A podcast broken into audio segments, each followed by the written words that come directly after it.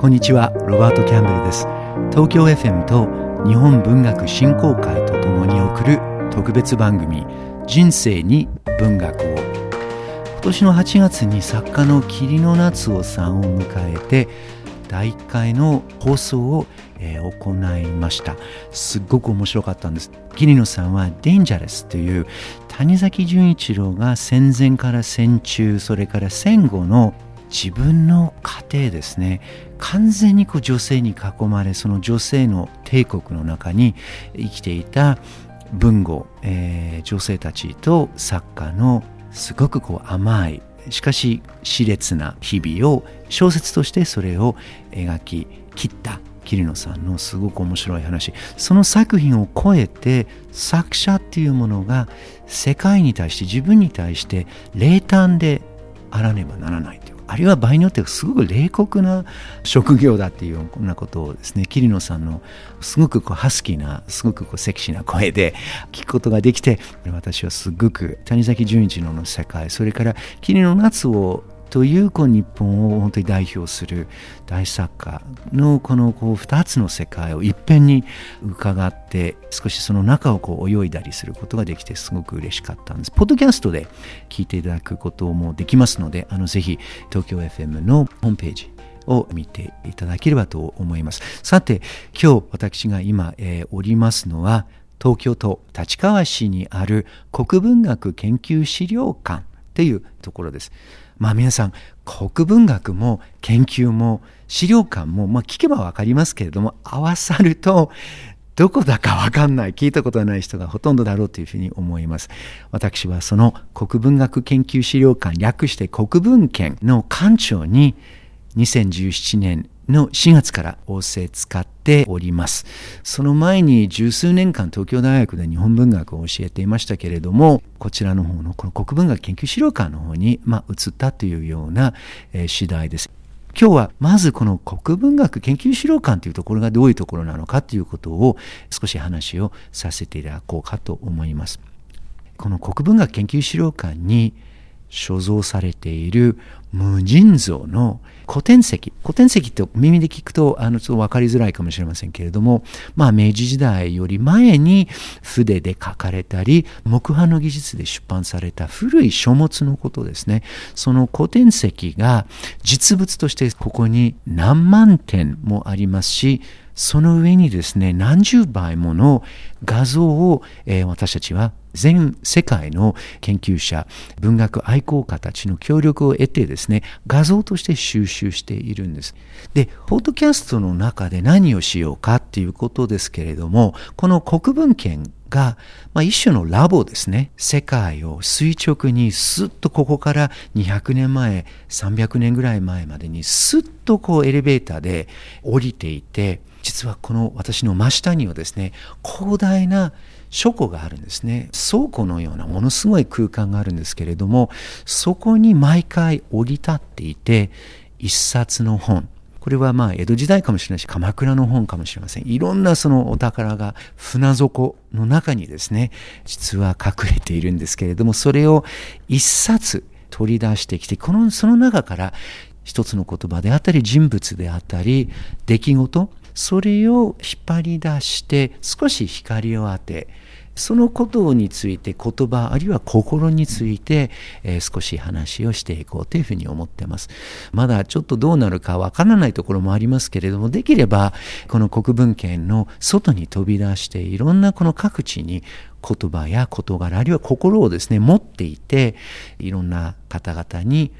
どうよというふうに会話をかましたり、あるいは街頭インタビューを行って若い子たちがこういう今使ってない日本語、日本語ってすごく豊富ですよね。英語のこの単語よりは10倍ぐらいあるんじゃないかっていう人もいるけれども、いろんな古い日本語をぶつけて若い人たちが何を想像するのか、連想するのかっていうようなことから言葉とそれから物語、ストーリーの海をですね、皆さんと一緒にしばらく、えー、泳いでみたい。っていうふうに思っているわけです。しかしこの国文献ってまあ聞いてくださっている人たちはほとんど、初耳だと思うのでどういう場所なのかということを、まず、私館長ロバート・キャンベルが歩きながら少し廊下を歩きながらマイクを片手に、案内をしたいというふうに、え、思っています。いろんなものや愉快な不思議な人物に途中で会うかもしれません。いろんな人たちがですね、日常的にこうここに出入りをし、勉強をしたり、え、書物を眺めたり、あるいは修復をしたりするあの場所なんですね。そういうラボであり、まあ、大きな船に例えれば大会を公開する途中に大切な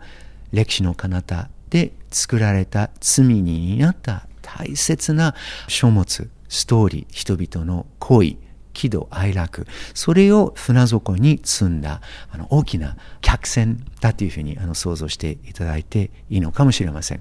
じゃあ、えー、ここから出発してですね、私は、えっ、と、どんなふうに僕のスタッフが、私がこう歩きながら一人で歩いてるのを誰も多分止めてくれないと思いますけれども、えー、その表情を、えちょっとこう楽しみながら、えっ、と、ご案内をしたいと思います。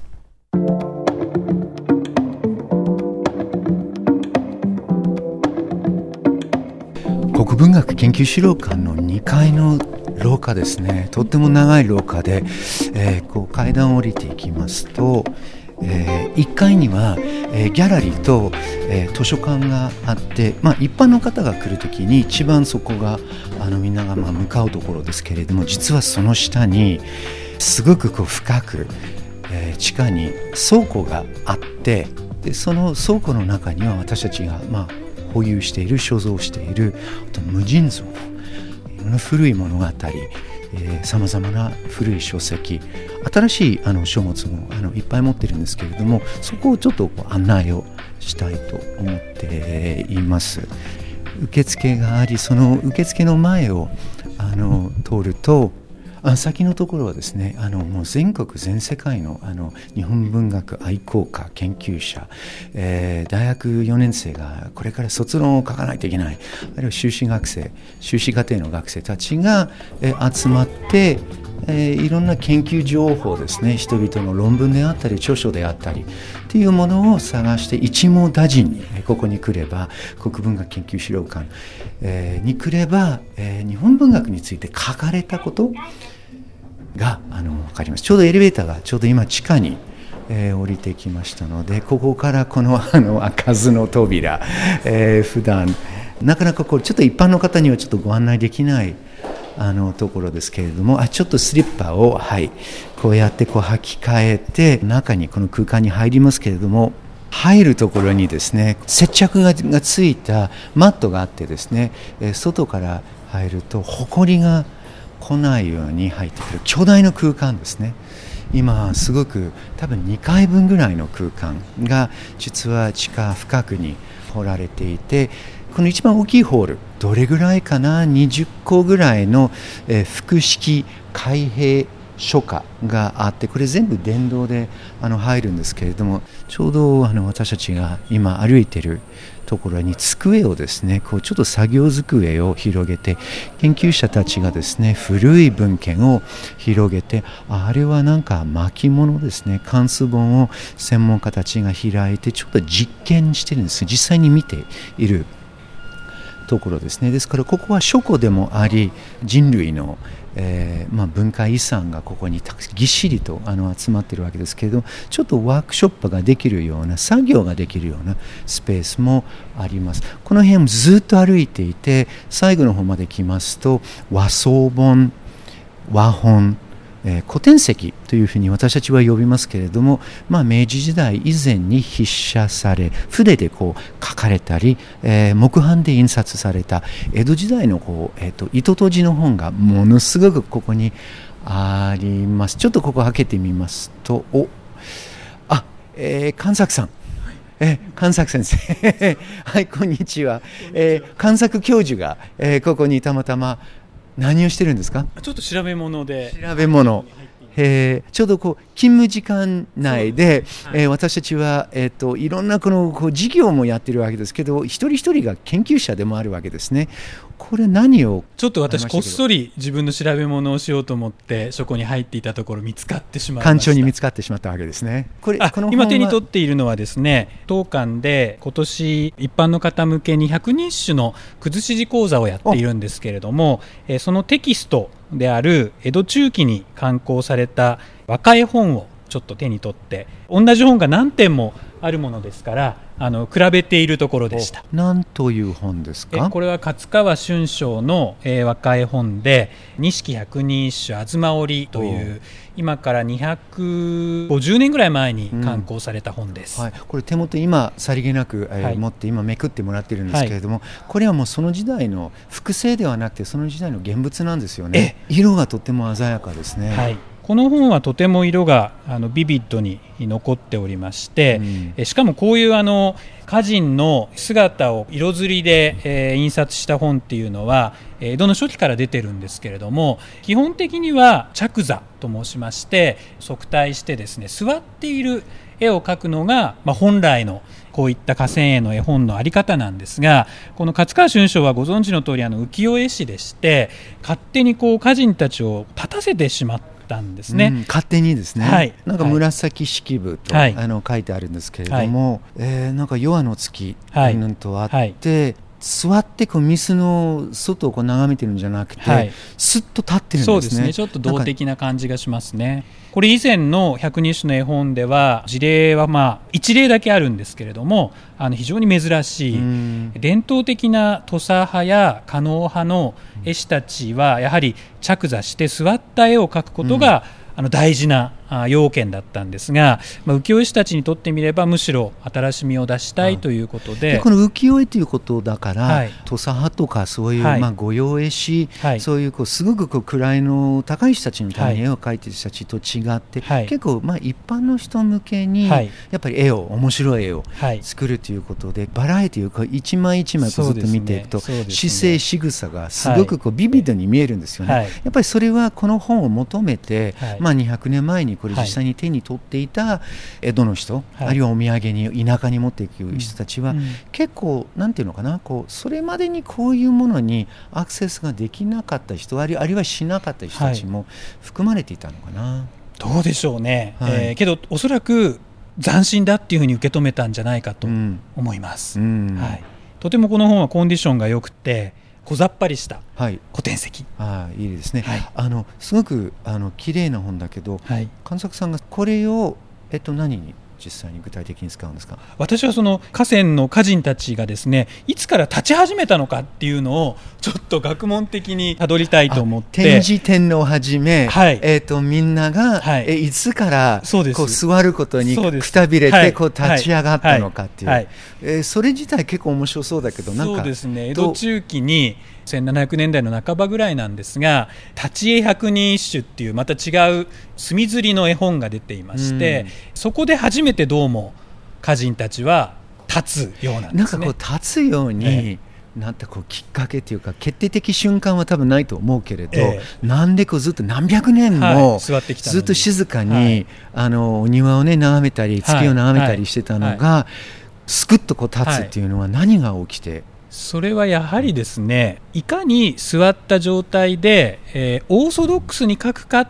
というのが彼ら絵師たちの大事な宿題だったわけですけれども、えー、浮世絵師たちは幕府やお抱えの絵師ではありませんので、えー、おそらくその新しさあるいはその自分たちが浮世絵で例えば見返り美人などもそうですけれども普段見慣れているようなこう動きのある河川絵をおそらくこう発表したいっていうような意識が底辺にあってつまりだから新しいものってなかなかこうオーソドックスな伝統的なところからは出てこないので、まあ、こういった江戸中期の絵師たちがそういう新しさをまあ前面に押し出して刊行し、でその結果この本は幕末明治に至るまでいろんな、まあ、後釣り本っていうふうにあの言うんですけれどもいろんなあのバージョンといいましょうか本が出てまして、うんうん、今でもあの神保町に行きますと、えー、いろんな本屋さんに必ず1点はこの本はあると言われているくらい、うん、えー、ルフしたそういう本今のそういうことを含めてこの本を今、はい、日本あるいは世界の中で誰に一番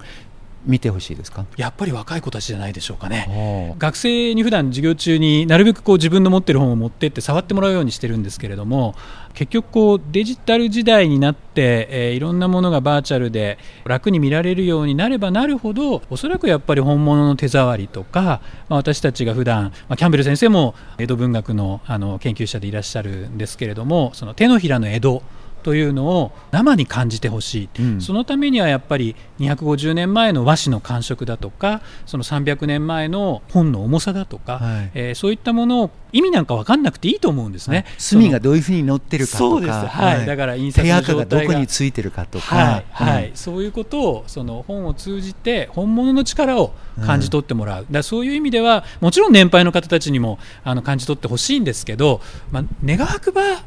これから、えー、しかもその教員とか司書とかになる人たちだけじゃなくてその一般の、えー、ラジオ局やテレビ局やあるいは新聞社やそういったところに出てく人たちにこういうもののこの価値というか雰囲気を知ってもらいたいなっていうそういう思いが、まあ、だんだん私もおじさんになってくるに従って強くなってきました。募ってるんですね。ありがとうございます。すみません。あの仕事を邪魔をしました、はいはい、続けます。はい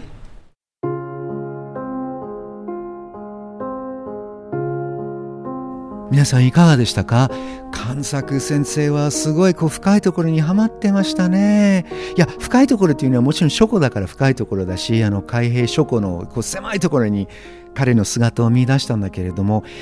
18世紀の終わりちょうどこの多色刷りの木版刷りの一つのこう芸術が本当にこう極みをこう発見しようそのちょうどこう一番こう美しいところに百人一首全く新しい形で着座つまり座っているのではなくて100人が立ち上がったりひざまずいたりあの後ろをこう振り返ったりいろんなこのジェスチャーをしながら、まあ、あの歌をですねすごくこう流麗な綺麗な文字で書かれているそういう本を眺めてました。僕すごいやっぱりこう発見だったのが18世紀から浮世絵っていう庶民とは限らないけれどもポピュラーな当時の一番のこの現代アートに近い芸術の中で古いものを題材に取り上げようという時にやっぱりこう変える。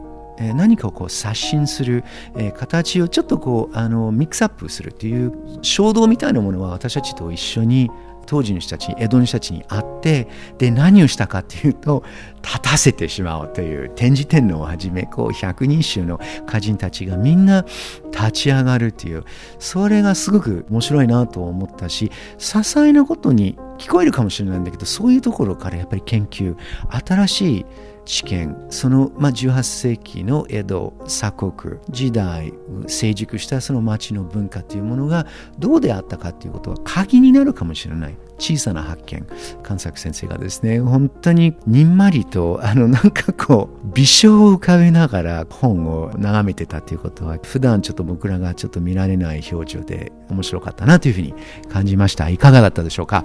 さて次回、えー、10月、えー、11日から、えー、12月16日まで立川にある国文学研究資料館で開催します伊勢物語の輝きというあの特別展それをちょうど今追い込みに入ってるんですね。